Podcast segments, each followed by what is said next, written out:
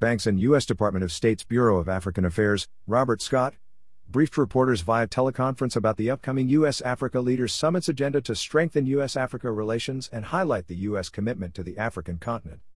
Last week, the White House National Security Council disclosed to Today News Africa the process President Joseph R. Biden Jr. used to invite African governments to attend the U.S. Africa Leaders Summit. In an email to Today News Africa, a White House National Security Council spokesperson said that President Biden used three criteria to invite African governments to the summit.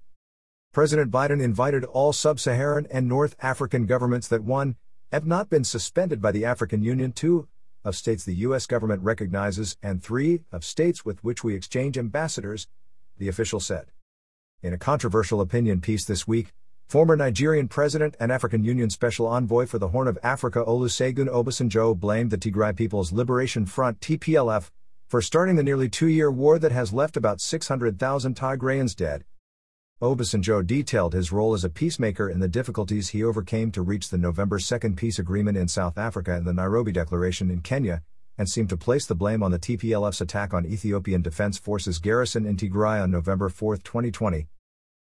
He said on November 4, 2020, the TPLF attacked the Ethiopian Defense Forces garrison in Tigray. In response, Prime Minister Abiy ordered what was labeled law and order action to punish the alleged impunity of TPLF. The war raged for two years devastatingly and directly over four regions in Ethiopia Tigray, Amhara, Afar, Oromia.